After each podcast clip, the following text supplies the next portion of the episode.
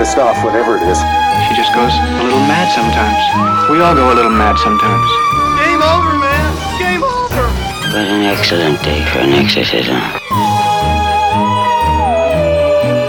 You are invited to an open house where horror will be your host. Don't fall asleep. Welcome to Gabbin in the Woods, live from the Adelaide Fringe!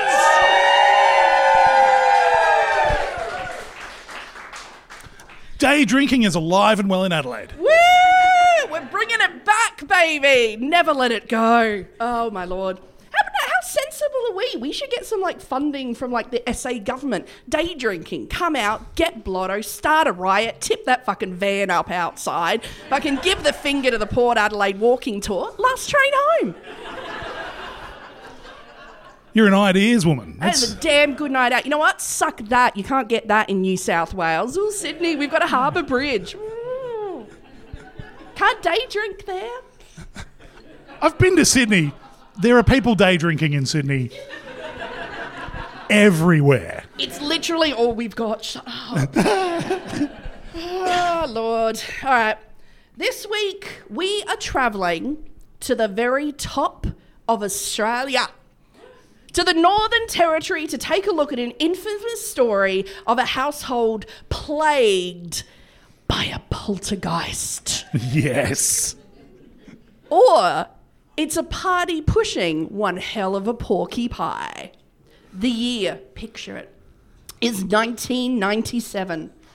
And a couple rent a four bedroom house set on four beautiful acres just outside the town of Humpty-Doo.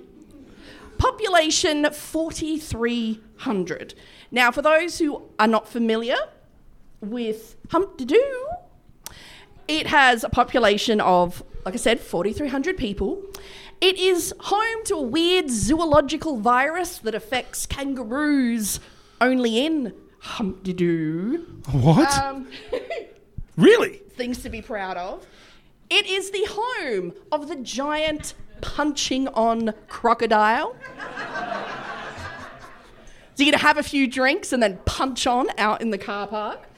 Um, I looked it up uh, on the internet. Its two most famous stories.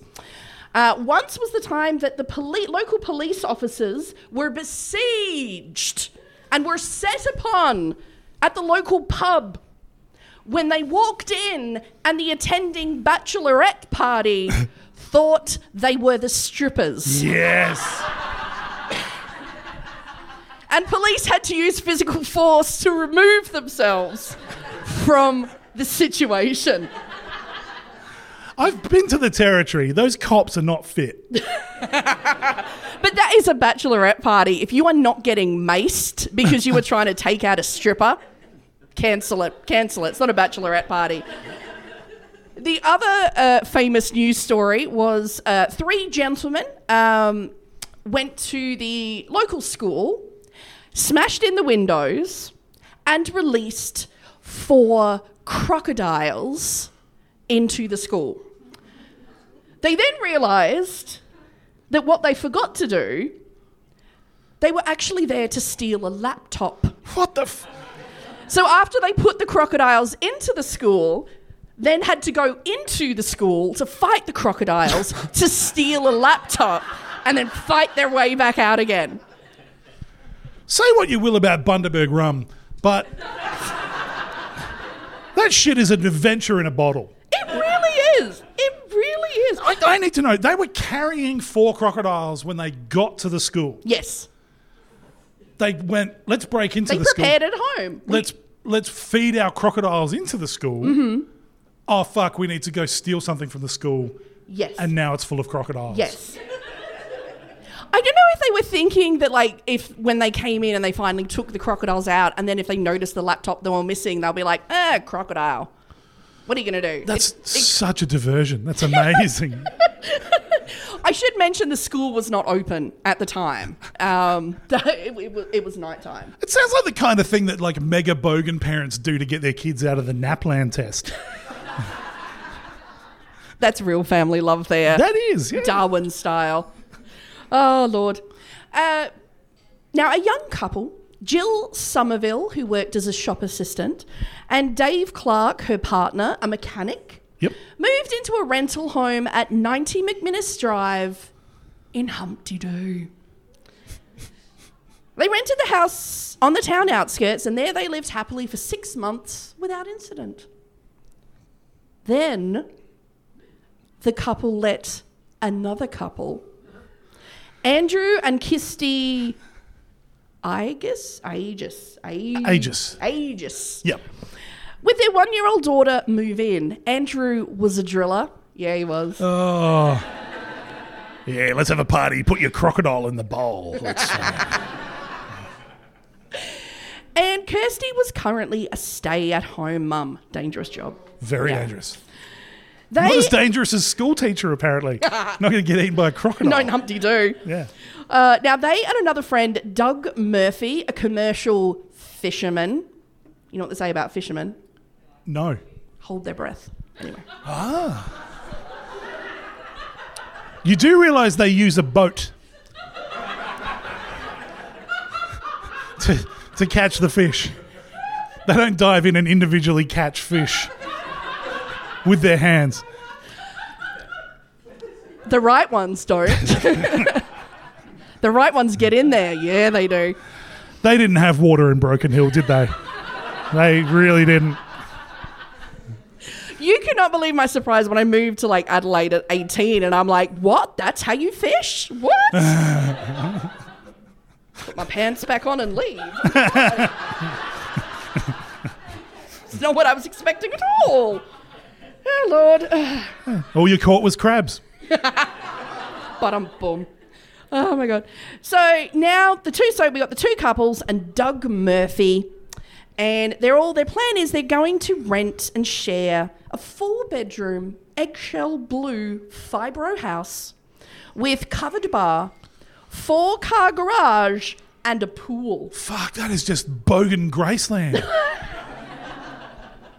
They were all in their late 20s and early 30s.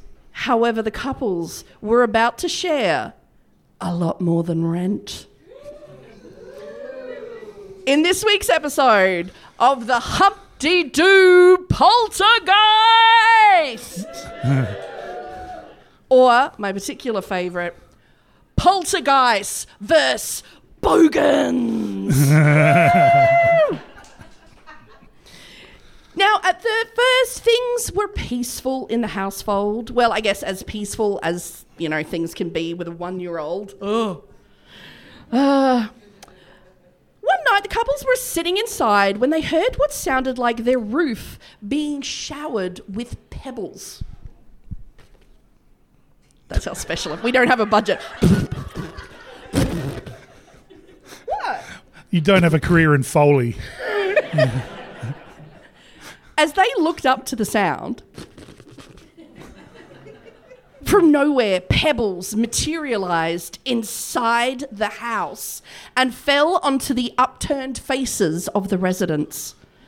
The pebbles appeared to be the same pebbles from their long driveway, but they were clean and warm to the touch.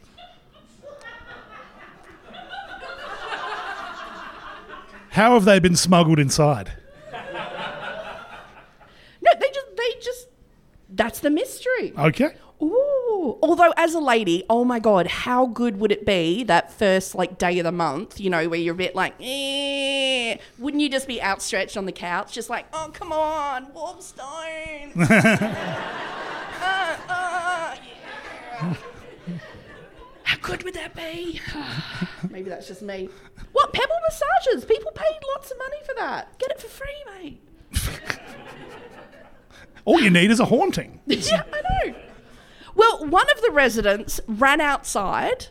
Well, I think casually flopped in his flip flops, let's be honest. They're Yeah. from the NT. he went outside and could see no one. Another of the residents climbed up into the roof space but could find nothing out of the ordinary. Why are you looking. What? Well, so they're inside. There's a roof. Yeah. He's above the roof, trying to find out how something got through something solid. Yes. he's hiding porno mags or something up there. He's. I'll just go up in the roof and check out why it's so hot up there. It's not the fucking perlite falling through from my hydroponics at all. How can you imagine? Yeah. Oh my god! See, we're two very different people. When you said that the pearls started dropping out, I was not thinking of of uh, marijuana. Oh my god, my giant dildo! All the pearls are coming out! No! Can you imagine? Oh, oh my lord! What kind of fucking bizarre silica filled dildo do you have? You've never, you've never tried the the, the pearls in the dildo? No. What is it like a bubble tea? Oh, Like, honey! Oh, honey! Oh my god! Okay. You get the dildo, you gotta get the bubbles. Fucking. Okay, what it feels like is it's like okay, picture Jason Momoa's body in his like Aquaman skin tight costume. And then he has a seizure. and then sit on that. That's what that is. Judges. People celebrating their anniversary. Thank me next year. Wink. Not gonna lie, that does sound pretty good. Yeah, huh. just, just give me a minute. She's got the vapors now. Sorry, I just had a flashback. yes, okay. So we're in the. We can't see anyone. No pearls. Ah. they carry on with life. However, these rock showers continued and would happen without warning at any time of the day or night whilst they were watching TV, lying in bed. then the scratching began. It's not just a cat. Relentless scratching sounds behind the walls. It's called rats, mate. Like, Yeah. calm down. Like, you're in the NT. It's either it's either rats or it's a guy with a crocodile. Like, that's what that is. It's a fibro home. It's full of fucking goannas and shit. Yeah. Yeah. So I'm a bit like, "Mm, yeah, oh, it's the poltergeist. Mm." but then that would start behind the, the walls, any room, any time. Little did they know, this was the fun part. Because next, the knives would come out. Fucking what? Literally. Oh, yeah.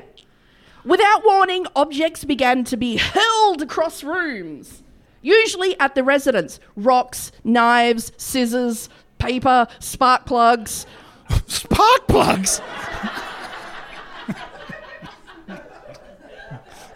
this is like going to a country footy game. Fuck you, ump. Socket. I know, you're really angry until you get that. You're like, who throws a spark plug? That's a very bogan thing to do. Actually, it gets more bogan because the spark plug was actually attached to a bottle opener. I want to know if this guy like went bogan CSI and picks up the spark plug and just goes, "Yeah, VB Commodore, fucking, it's real." Oh, Lord. So basically, all of this stuff began uh, firing around their house. And please excuse me, I usually do this with a, a mouse, and I just got a brand new computer because mine exploded. So excuse my delicate fingers while I clumsily double press. Um, so the residents started to suspect could this be a poltergeist? Ooh. Or, as the residents would call it, because they're not pretentious, they're proper Aussies. It's not a poltergeist. It's a polto, mate. Oh, it's a fucking polto. Polto! Polto! Yeah, fucking polto's acting up again. Oh, fucking. We should get a polto right up ScoMo. Marge, the polto's here. Now, at first, the residents of the house first attempted to try to communicate with the Polt by using Scrabble tiles that were left out on a table. You're like, what's up, cunt?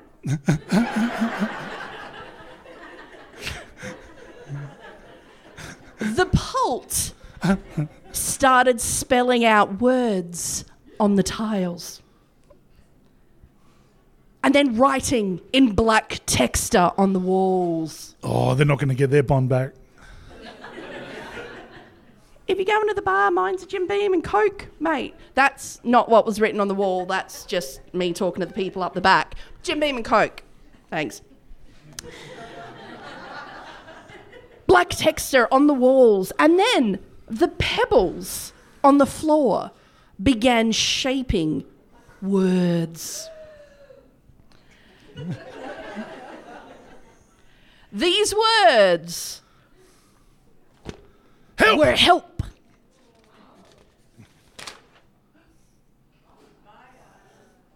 Fire. Car.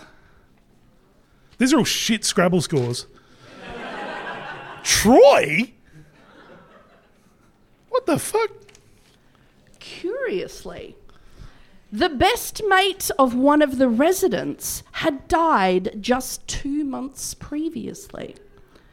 His name was Troy.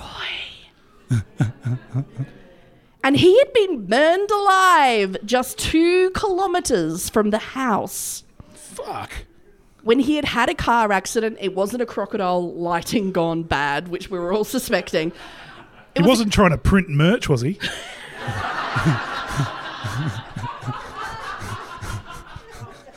You burn one bag. he had a car accident. His car was loaded with paint thinners and it burst into flames, trapping Troy inside, and he perished. Fuck. So some people suspected was this Troy reaching out from the grave? The residents didn't believe it for a second. Why? Because the spirits may have come from the depths of hell and lived through a thousand generations, but nothing had prepared them for bogans. Troy had been a bogan. Troy was raised by bogans. And those bogans had called him Troy with a U.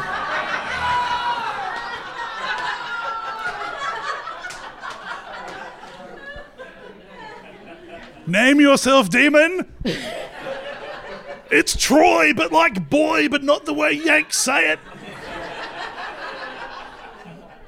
Either way, this is winning because either like a century old poltergeist has fucking fucked up the spelling of a name. How embarrassing. Or if they're faking it, they fucked up the five letter name of their friend. Wow. If they're telling the truth, their dead friend's been watching them fuck for months. and that's what those rocks are for. Stop it.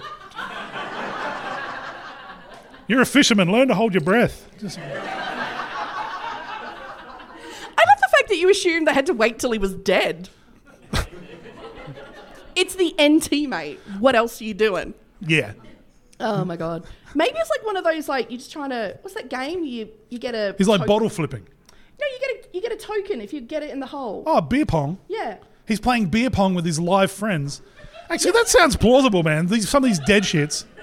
You did for a thousand years. You gotta, you know, you can only do the Port Adelaide walking tour so many times. There's a fucking. There's another movie we could make. The Walking Dead shit. Oh my god, why did we not get funding for these brilliant ideas? Oh my god. Uh, He's come to use your Wi-Fi. oh, so yes, rather than terrify the residents, it pissed them off. So these wonderful residents. Oh, would you like to meet our residents, by the way? Yeah, let's have a look at them. Our residents, okay. Here we have. Look at them. Proper Aussie battlers. And these photos document their continuing fight against Just, just for the benefit of our listeners. Just for the benefit of our listeners who can't see this picture, Yes. what we have here is one of the finest Chrissy Amphlett mullets. you will see this side of 1984 next to what I can only describe as a guy that looks like Walter White, who probably does know how to cook meth. Next to what I can only describe as a future custody battle. So Yeah. My my favorite bit is the is the cigarette. Um, I'm not sure you can see it well in the photos, but it's just proper parenting back in the day when you could blow smoke in your kid's face and it just toughened them up. just for the record, the kid's not holding the cigarette, he is. No, she is. Oh yeah, she is. Holy shit. Wow. Feminism, mate. God. That's amazing. And of course, we have Andrew here with, you know, the threatening car. So he's written car on the tiled bathroom floor in rocks. It's not really, you know, it's not really The Exorcist, is it? It's not really, I'm coming for your soul. It's maybe their toddler shows some promise. That's oh my god! Or like, oh my god, what's that? What's that, what's that? Wiggle who almost died. He had like a past life experience. He came back and now he's haunting people with my big red car. Boop, boop, boop, boop, so. Just for the record, there were two. There were two Wiggles that nearly died. Okay. So there was Jeff Jeff Fatt. Is that his name? He very nearly died of a heart attack, and then another dude got a mystery illness uh, and had to come back later on when he ran out of money. He could suddenly dance again. Then we're gonna get sued. Oh my god. Get ready. Andrew and the Bogans are about to fight back. So good. Hey. That photo's amazing too. That's like those weird Polaroids that came out of like um, Miley Cyrus when she was like first rebelling against her parents with that like weird New York photographer who ended up going to jail. Am I, am I the only person who knows this photographer? Doing a podcast with you, Liz, has ruined my Google history. Sure, sure. It was me that ruined that. Oh my lord. Now, in one, what can only be described as one of the greatest, most epic battles of all time between the dead and the living, get ready for an Aussie exorcism. Yes. Yes. dead set, they did this. They absolutely they dead set. Okay.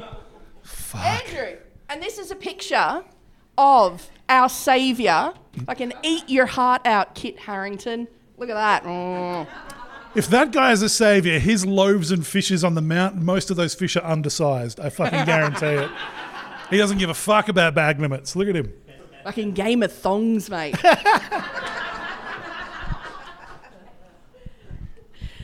Troy decided to go room to room to room to do battle in an unprecedented bogan exorcism. That's amazing. Oh my god, absolutely. In the name of the fancy, in the name of the fancy, in the name of the nosy. yeah, we can. Get it all up, yeah.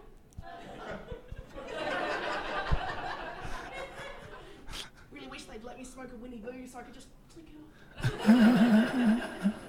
No, this is true. Andrew went from room to room and performed an exorcism. A How do you bogan- think this exorcism went? Actually, before you do it, do you want to? I should say, I got some thongs from the Vatican. you might want to use them. Oh, these are the Jesus issue thongs? They're holy. Hey. Very good. I thought of that joke the other day when I discovered a hole in my thongs, and I've been making myself laugh for five days, so get fucked. All right, come on, picture yourself. You are Andrew. Channel the Andrew.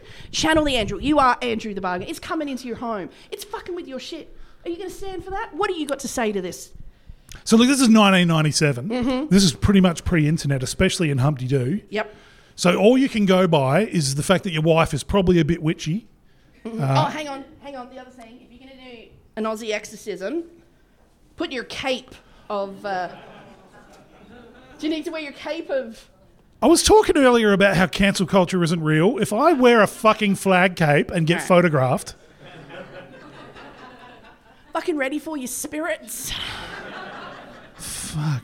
I- Is that fucking spirit Lebanese and lives in Cronulla? 'Cause- Oi, Polto! We're full, mate!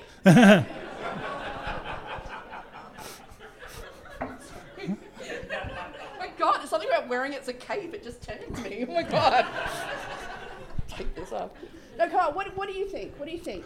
Look, he's, he's all he's got to go by is movies and probably the shit that his partner learned in her fucking local crystal healing group, where she's got a probably got a wolf t-shirt, unironically.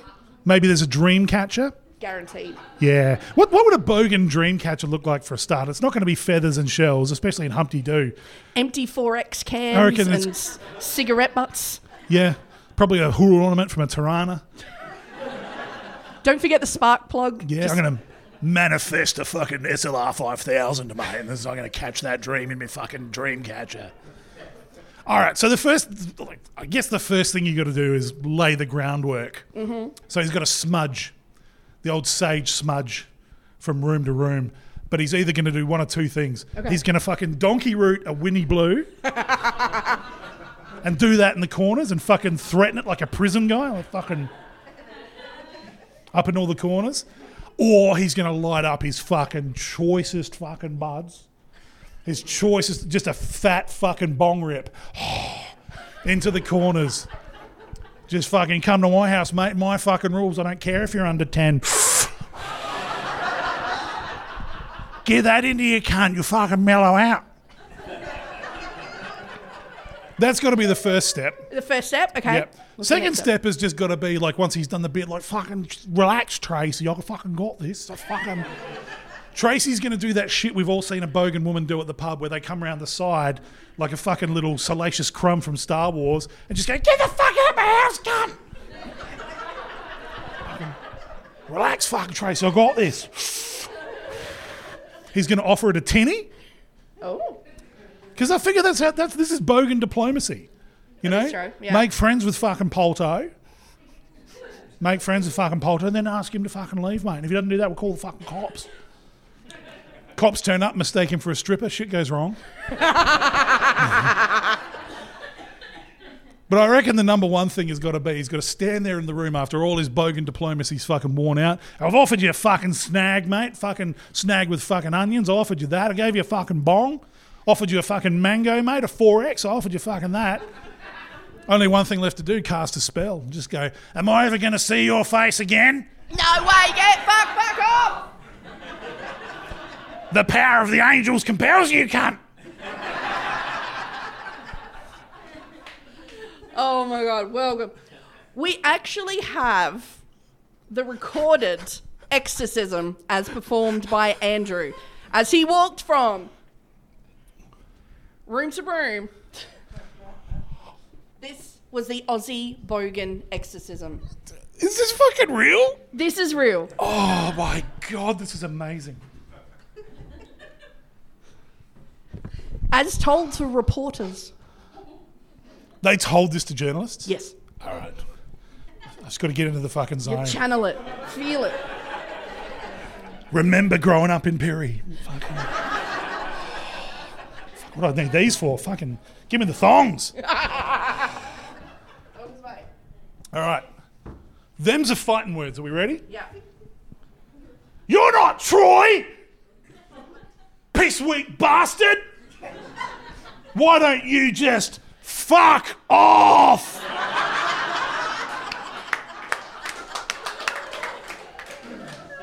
You're not Troy, you piss weak bastard. Why don't you just fuck off? Is that a haiku? That's,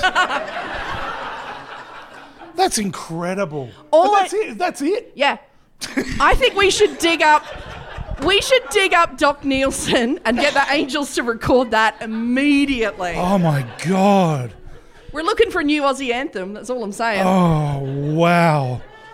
Oh.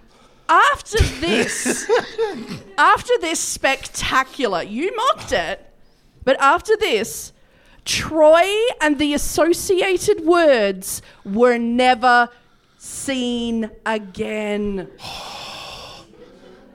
But the knife throwing and the pebble showers continued. because they're bogans and that just happens. Yeah. That's foreplay in most suburbs. Yeah. After desperate pleading from the residents, they convinced Father Stephen D'Souza, who will be played by Antonio Banderas in the movie. Seriously, like Father D'Souza. It was back in that time, like before we found out what really went on with the Catholic Church. You know, when you used to be able to have a good Catholic priest fetish fantasy and be like, oh, oh, I've been a bad girl, Father. Oh. Once again, Broken Hill. I can't be alone there. Oh my god! But then you know, then the Catholic Church ruined it. Ugh. anyway, so Stephen D'Souza, a Jesuit priest from St Mary's Cathedral in Darwin, came to the property. What's the Latin for? He'd come to my property. Oh, Jesus Christ. what? Nothing. You fucking. You've probably got a George Pell dildo. Fuck. I don't know.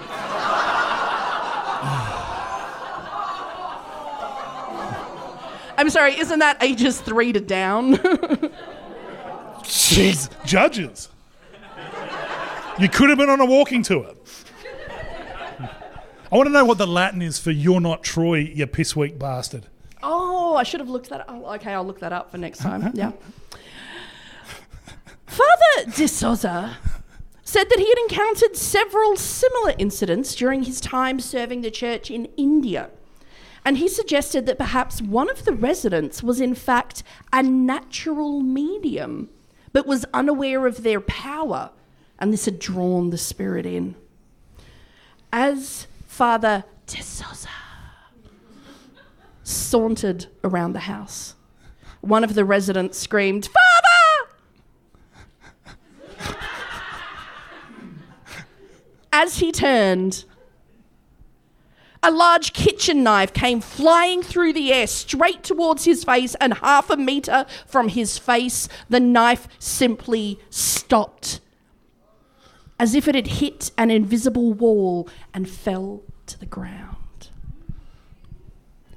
all I can think, you know how they have that poster? It's like, oh, when you were struggling and you looked behind you when you could only see two footprints. It's because I, Jesus Christ, carried you. It's like that other plaque. Like, remember that time a poltergeist threw a knife at your face, but it didn't strike you because I threw myself like Kevin Costner in The Bodyguard? Ah! Thank you, Jesus. This is why Jesus isn't coming back. He spends one afternoon in Humpty Doo and he gets shanked. it's just like Israel. Fuck this. Never again. Now, Father De thought that he could not remove the spirit, but he performed a cleansing ritual and the house fell silent. Polto went on a smoko for three days. Absolute calm. Ah. You got to feel for that priest. Like he's coming in there doing a doing a fucking exorcism. You don't know what's real and what's not because these are hard drinking Territorians. They're just going to be power vomiting anyway. Oh, so it was quiet for three days and then it returned. And they were like, oh shit, what do we do now? So the residents reached out. What's the next religion in the alphabet? We got a Catholic priest. Woo! They brought in Catholic Humpty Doo parish priest, Father Tom English. Father English would visit the property four times. Father Tom English arrived at the property to bless it. When he entered the property, he was greeted by an empty bullet shell falling at his feet. Father English began to sprinkle holy water into the house. I reckon when a bullet drops, you're just like, yeah, fucking whatever, fucking. That's straight out of the movie Two Hands as well. like the bogan's seen it and just gone, drop the bullet. Next one's coming fucking way quicker. Well, his efforts were met by a glass medicine bottle, which seemingly appeared from nowhere and then exploded right in his face. Ow. Just like the wedding couple tonight. Father English. I'll be your floating medicine bottle. Yeah. Father English had no experience with poltergeist and was frankly out of his depth. The priest said prayers and blessings and threw holy water throughout the house. He noted that objects were thrown at him from rooms that were empty. As he moved through the house, more objects eh, got pilted from empty rooms. he says he left the residence with a Bible, a crucifix, and bottles of holy water. In other words, he fucked off. Yeah. Just DIY, you finish Nope. it. Yeah. Nope. but this time, this appeared to only just make the situation worse. Now, the crucifix was thrown around the house, and the bottles of holy water were smashed against the walls. I'm not convinced that that was the poltergeist. I think that could have just been the residents. We've all got that friend, you know, they're too drunk, you try to give them water. Fuck you! Who do you think I am?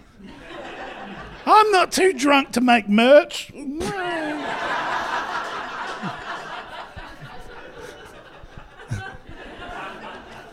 Fucking make you. I'm sober, stop. Ah. Next, they reached out to a Greek Orthodox priest who came to try his hand at helping the residents. Again, the priest went from room to room, blessing each and every room because that's obviously worked so well. This only made things worse, as this time the crucifix was knocked from the priest's hands. Then an unknown force seemed to grab hold of the big black Bible and tried to rip it from the priest's hands. The priest refused to let go and held on with both hands, struggling to keep a hold of the holy book.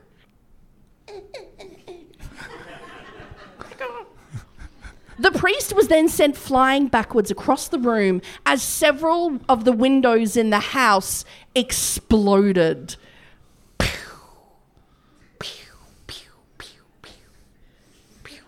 the room's down the back, you don't hear him as. The priest left his crucifix and the Bible to protect the family and fucking legged it. Ironically, the crucifix and the big black heavy Bible actually became two of the preferred objects to then be thrown around the house. Oh my god, can you imagine? Just I'm just trying to have a shit and just Oh, leave me alone. Oh Lord. I don't trust anyone that tries to read on the toilet. Yeah, I know you need to doom scroll like the rest of us. if you can stand up and your legs are like working fine, you haven't been there long enough. Sit back down again. You have more messages to send. Yeah, thanks, Elvis Presley. That's where he got that wobble from. The toilet. 40 I'm all blocked up. The residents called out two more priests who came out to give it another stab. You must be getting a bulk discount rate. At What are they? much. What kind of priests are they down to now? Oh, what I kind just- of weird sub-denomination disco priest are they up to now? I think these are literally a couple of guys from the pub who were at the bachelorette party. Yeah, I've got a priest collar. Mm. So the two other priests came to the home. This time they had their Bi- the Bible ripped from their hands. More disturbingly, they discovered after they had left that when they inspected the Bibles, the pages that spoke with casting out demons had been torn out. One priest felt as if he had been grabbed, and one of his arms were forced behind his back, and he was forced to the ground. Yeah, how do you like it? Yeah. Yeah, It's different when it's on the other foot, hey? This priest also fucking legged it. Fuck you, guns. I'm sure it'll turn out. Bye. Are they going to get like an Anglican priest to go in there and just bore the ghost out of the place? Ah. I think you'll find our denomination is excellent because we have grey jumpers. No, this is worse than being dead. Uh, Go away, get fucked, fuck off. The Pult continued its activities for the next couple of months. A common trick was for their beds to be overturned and their mattresses covered with stones. Oh, that's just annoying. Sometimes the residents would be pelted with stones every 20 minutes for a 20 minute burst followed by a short break. Oh, it's just called it's just called having a brother. What you do about it? What you do about it? I'm not touching you. I'm not touching you. Oh. You need to get Polto's mum. Oh no. Don't make me come down to that plane. Uh, on other days, the stones would only fly once or twice a day. Some days would even pass without incident. Gotta have a holiday, have a day off. Yeah. Sometimes, when the residents had had a gutful, Andrew. Here he is. This is him in action. When he got pissed off, he'd be like, How you like it, cunt? Would get his own back by stirring up the pult by reading palms from Father Tom's Bible. Because that's how you calm a situation down. Yeah. Some bogan escalation. This is, oh, he fucking woke me up when I was on night shift. I'm going to go rev my Commodore now. Yeah. Get my fishing knife. Word spread about the poltergeist, and news agencies began contacting the residents. Tony Healy and Paul Cropper, in their book Australian Poltergeist, described the whirlwind. in no time, the story went ballistic. Journalists from far and wide swooped on it like seagulls onto the proverbial sick prawn. I've never heard that proverb. On a sick prawn. on a sick prawn. How do you know a prawn is sick? 'Cause But they've it's got a little- Australian. Is it fucking sick? Or is it or is it sick? Yeah, I didn't specify. Only Australians could use hyperbole like that. Yeah, Fucking yeah. hyperbole, cunt. The first to come was a reporter for ABC Radio who came to the house to interview the residents, and whilst there, she received a large electrical shock from her microphone. And then a large rock fell from nowhere onto the table in front of her. To the reporter, the rocks looked exactly like the type of rocks she had seen the day previously on a Darwin beach. So she's a geologist. But while you're while you're at it, can you import Serenity and Firefly, the extended season from America, so I don't have to pay shipping? That'd be great. What a very ABC journalist thing to notice as well. The, So- yeah, the rocks. Yeah. Hi, I'm an ABC journalist and I'm also a fan of rocks. I'm sure I've seen that rock before. Oh, oh the mystery of the Darwin Beach rocks. we don't care about listenership because we're government funded. Next came a reporter from the Northern Territory News. The reporter had to duck when a beer mug flew through a glass window towards her. I don't think that's a poltergeist. I just think this is the Northern Territory. Yeah. Who, who, who isn't having a beer mug thrown at them just randomly? Ah, ah, ah. Then, as she stood staring at the broken window pane, the back of her neck was pelted with gravel. Oh. All of this was enough to draw the attention. It's about to get serious. Shit's getting real. You know who's getting involved? You know, come on, come on. Who's the who's the one champion you want behind your back when someone's charging you 35 cents on your purchase? God damn it, I never agreed to that. Please tell me it's Derryn Hinch. It's today, tonight! Woo! This is the best bit. Uh, they offered them $5,000 for exclusive access to the TV rights to the poltergeist for one week.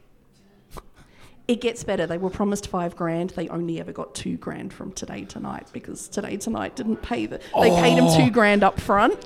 That's when you call a current affair and get a current affair to chase today tonight and watch them bore a hole to the centre of the earth. Yeah. Just today oh. tonight in black and white in slow motion with ominous dun dun. Look at them, the cheating bastards. so for one week, picture this. Woo. So for one week, the residents lived with a poltergeist and a four-man Channel 7 Today Tonight crew, including reporter Greg Quayle and two Darwin-based cameramen, including Danny Sim. That is a made-up name. Give me the fucking poltergeist any day. Yeah, I'd. I'd stay with them before today, tonight, people, any day of the week. But Danny Sim, all I can think of is, um, you know, that you're terrible, Muriel, where she makes up her boyfriend and she's like, oh, my boyfriend, Tim Sims. That's, that's all I can think of. Oh, yeah, and your cameraman, Danny Sims. Oh, Lord. So they came to the house. How do you think the Polto responded to Today Tonight? They went straight to the Scrabble tiles and they spelt out no TV, That's that's incredible. no It's, cameras, it's had media training. pig media, Pig media. pig camera. and my favourite, tonight die. Now, the residents. I like how this, this thing is actually writing as if it's got Scrabble tiles. Like it can't just use all of them. It's like, fuck, how do I spell shit out? here? Fucking, oh, Fuck, I haven't All got enough is tiles. another E. Fucking oh! You saw what happened the last time they didn't have a U and just tried to go for it. And it turned into a whole incident. And oh, everyone got upset. And oh my lord! Ah. now the residents would tell other reporters later on that the Today Tonight crew totally believed them, um, and totally believed something was in the house. But the Today Tonight crew could not seem to grab anything on tape. While they were there, a bullet fell from the ceiling and landed on a table. A pair of scissors splashed into the pool, and a knife was lodged into one of the cameraman's car. Explain that to Avis Rental. But the crew simply could not get anything on camera. They always seemed to be looking the other way. At one stage, some glass fell from the ceiling. Now, you're not going to believe this. Today, tonight, sneaky bastards. They didn't tell them they had brought a thermal camera, like the Predator. Now, with this, because they put it directly on the glass, and because if you if a human being had picked up the glass and pelted it, you'd see the different colours from where the person had held the glass. So their predator crewman, totally not made up, Tim Sim ran in. It was evenly hot. Which meant the only way that it could be thrown by a human was if that human being had taken that bit of glass, heated it in a microfade, got some tongs, and then thrown it. But nobody noticed that, so. Or it's just the Northern Territory and everything's fucking hot. Oh. And but as much as this sort of stuff happened, none of it got caught on camera. There was one incident where a baby bottle fell off a microwave, but even that footage got ruined because Andrew decided to walk his big, dumb, shirtless ass off through the footage as it was being recorded. One of the crew, Max Anderson, said of the Pulse timing, Oh my God, bless you. You've just been brought a bourbon and coke. Hey! It's thirsty work. Oh, it so is. Oh my God. Thank you, Satan. Hard earned podcast needs a big cold bourbon. Uh, now, one of the crew said of the Pulse timing, the timing is not just excellent, it's genius. Except it can't spell. Will, you know, Yeah. shame him. Oh my God. Literacy is a problem for me. Exactly. Yeah. Greg Quayle and part of the crew returned to Sydney to prepare the Today Tonight story. Dim Sim returned, stayed in the house for another two days to see if he could get some more extra footage. Now, the article went to air and it, quote, rated its ass off. Like a sick prawn. And Today Tonight was quite, you know, generous to the residents, going, Ooh, we don't know what it is. And they spoke to Father Tom English and was like, Ooh, something touched me. Definitely not the other way round. It touched me. Yes. But then Today Tonight got some footage from Tim Sims. Oh. He said he had captured footage of a pot lid hitting a table. However, if you looked in the glass reflection of the glass door on a cabinet, you could in fact make out the image of what appeared to want to be one of the female residents, Kirsty, moving in. And today, tonight, alleges throwing the lid. Ba-bow.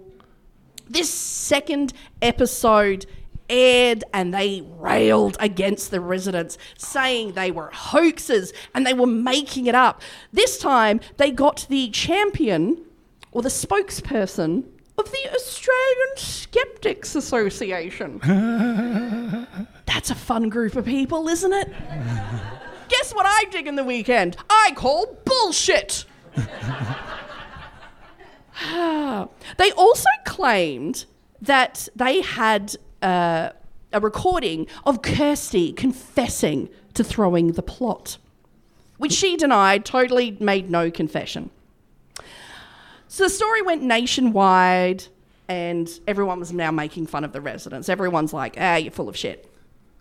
Two more paranormal researchers, Tony Healy and Paul Cropper, approached the residents and tried to convince them that they wanted to stay in the house for a week, just like today tonight was. Now, the single residents at this stage were quite skeptical of the quote, yes, media, bastards. But the two researchers showed them their files of like paranormal investigations and they agreed to let the two researchers stay in the house. Now, when they came in, the first thing that they did was they checked the ceiling fans. Because when they talked to the, the spokesperson for the Australian Skeptics Association, his theory was the residents had in fact sticky taped items, scissors, knives, pebbles, spark plugs to the top of their ceiling fans with tape and then just turned them on and then just waited for them to spontaneously like just pew shower gas. Just like kids off the spin dragon. Just Woo! Woo! So they checked. They found no weird, uh, no weird objects up there, and they found no residue of sticky tape. One of the best things is before they did this, another researcher, a reporter, actually did his own investigations at home. He actually went and put pebbles and spark plugs on top of his ceiling fan at home, and then turned it on, just to see what happened. Um, he learnt a few things those days. Um, I think, firstly, A, his wife will divorce him. yeah. B, insurance doesn't in- cover that. Um, and see the rocks and pebbles fell completely different as they did in the poltergeist house. Now, they also asked Kirsty about what's this about the confession? It says there's a confession.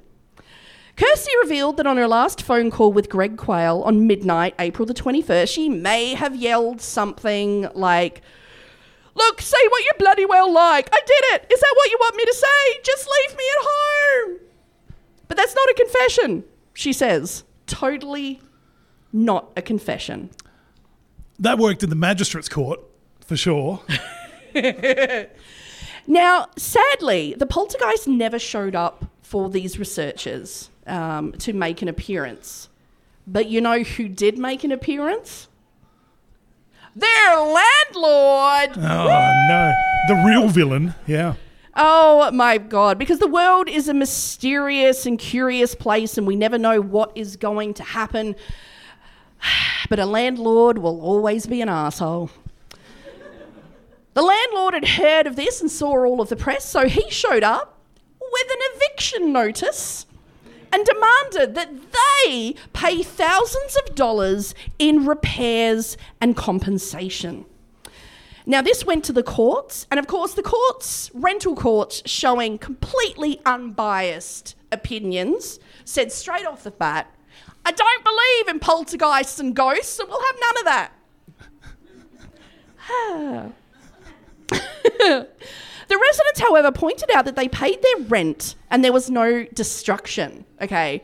Uh, well, what had been destroyed, they had replaced at their own expense. And the stuff that was really damaged was really their own shit. So, what does it matter? Um, so even when the landlord's um, lawyers agreed that the house was in good condition, they agreed, okay, we can't, we've got to actually overturn the eviction notice. In Andrew's words, why should we move? Bugger them! We pay our rent. We look after the place. We didn't break any of the windows. Poto did. Andrew went on to say, We were here first. We don't want to move out. It's a nice place. We like it. Like I said, we were here first. Hold on to that sentence because that sentence is going to be very important in a minute. So, what was going on at this house? There's been a few theories that were predicted. One of them comes from the former owner, Stavros Kaneris, who built the house in 1972 with his own hands. But then in the 80s, when he came into financial trouble with his business, the bank moved in and forcibly evicted him and his entire family. In fine Greek condition, they cursed everyone and everything. But as he said in reports, he cursed the bank and not the house. Although he does feel that some of his negative energy may still be residing in the house. Uh, another theory suggested that one of the occupants may have been a sort of medium, unaware of their power. One night, Andrew took the two researchers aside to suggest that possibly some odd events had happened before to him and Kirsty. They just happened to have forgotten until just now when they thought, oh my God, maybe this is related. it seems where the couple had previously lived, And sometimes they had expressed quite vocally, especially after a few drinks at the local pub, they had expressed that they, how can we say this? Um, they voted One Nation. Oh. They went to Cronulla for the riots. Ah. Kingswood Country is a documentary. They liked their policies like they liked their tea. White. They did not own the Yothu Yindi discography. They had expressed, on occasion, some racist and derogatory feelings towards the Aboriginal community at large, as well as members in their community. The couple then started to experience problems with rocks and stones being thrown at their house and onto their roof and straight through their front door. And one night, a large rock smashed through one of their windows. Racing outside, they could find no one. The attacks only seemed to happen at night. So Andrew, who, surprise, surprise, blamed the local Aboriginal community and was quite vocal about it. Oh, God. So he decided to set himself up in full camouflage gear and hide in a bush at the front of his house for several nights to catch the culprit. But no one ever appeared, and the stones continued to fly. So the two of them decided to leave the area. Now, what is curious is there are actually legends of Aboriginal shamans who would punish wrongdoers by having them beset by showers of stones. How nice would that be? It's also going to make things very interesting as we're currently having this debate about should we recognise the Aboriginal, like, uh, first voice, like in Parliament. It's like, how do you feel about that? What? No. Ah. Ah. I reckon Peter Dutton's bald head would make a very cool kind of bongo noise. Just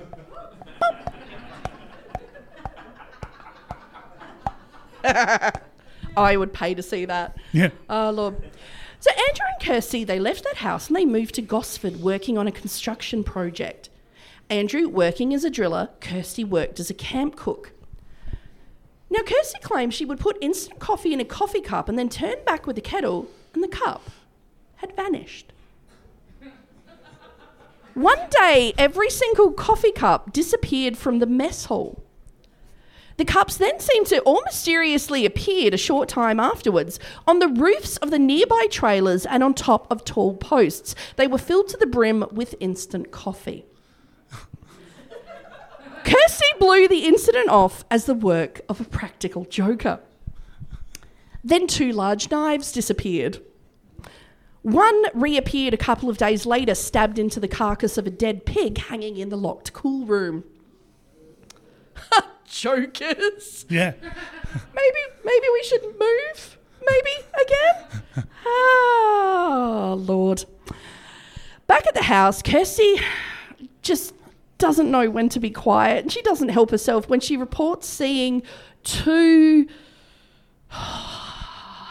Um, two people, um, two Indigenous persons crouched under a mango tree, digging with their hands next to the house at the haunted property.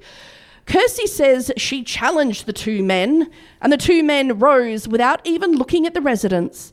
Then the two men walked slowly up the driveway. The two men climbed into a small orange car and drove away and were never seen again. Neither was the Polto.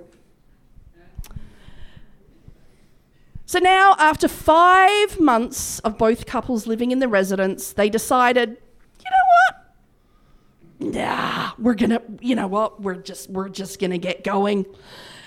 and all of the residents moved out almost 12 months after living in the property. But it turns out that perhaps this group were not the first to have experienced something at the house.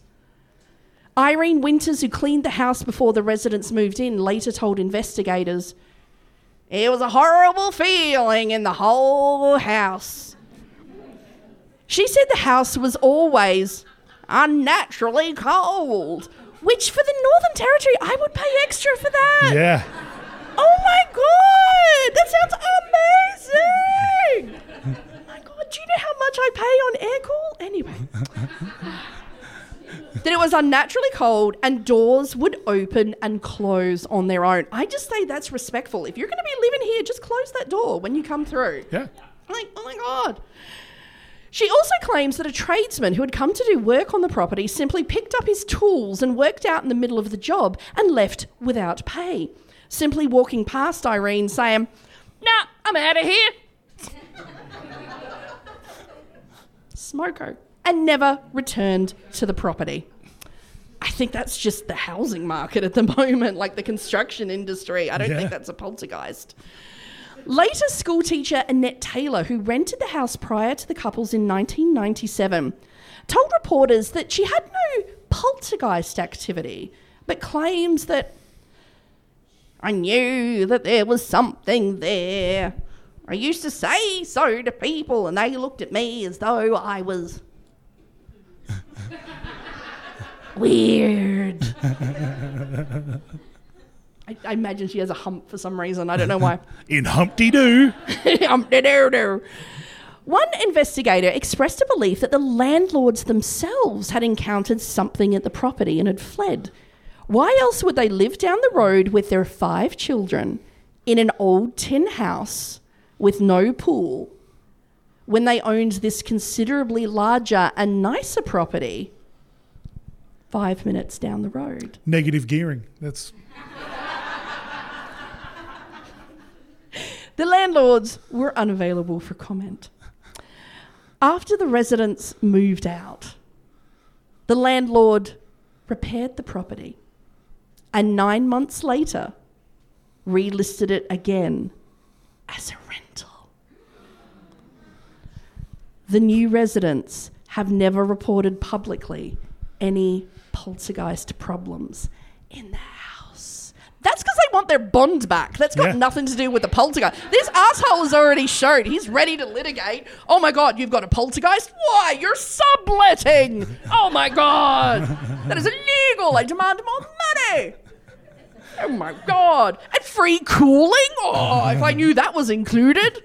Up the rent, up the rent immediately. Oh, my lord. So there we go. We have the haunting of the Humpty Doo poltergeist. What do you think? Real or fiction? Fiction. fiction.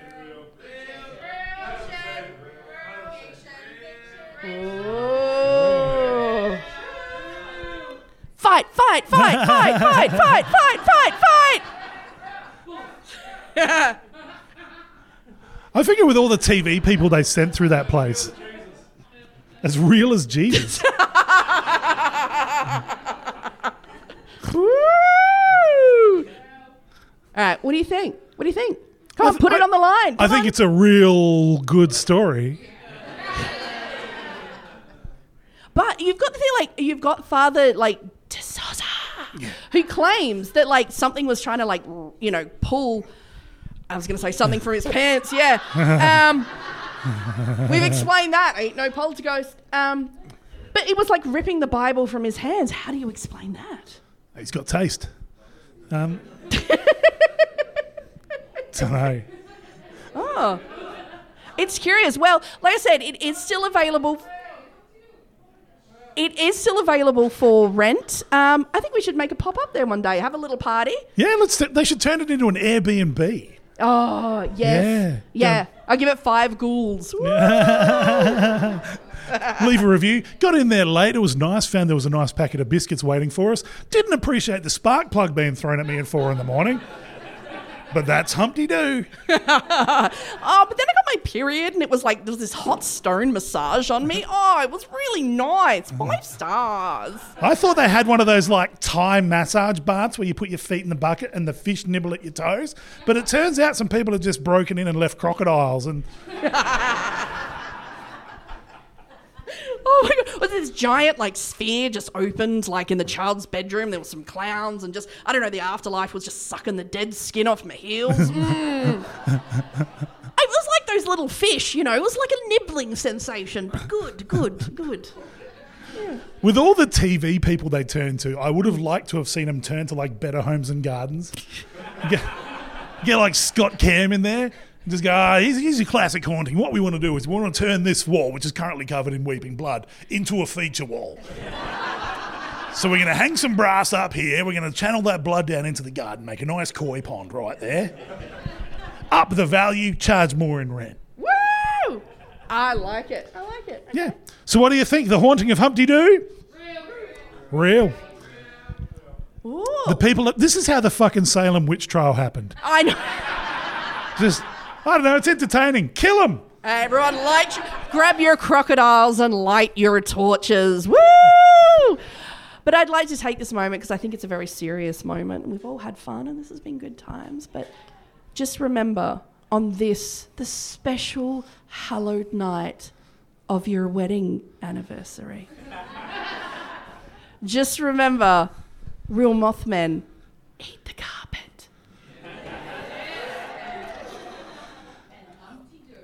Yeah, and Humpty Doo hump.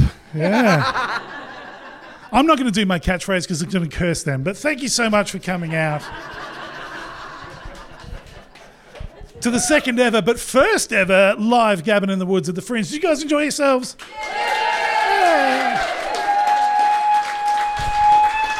What can the Port Adelaide walking tour do?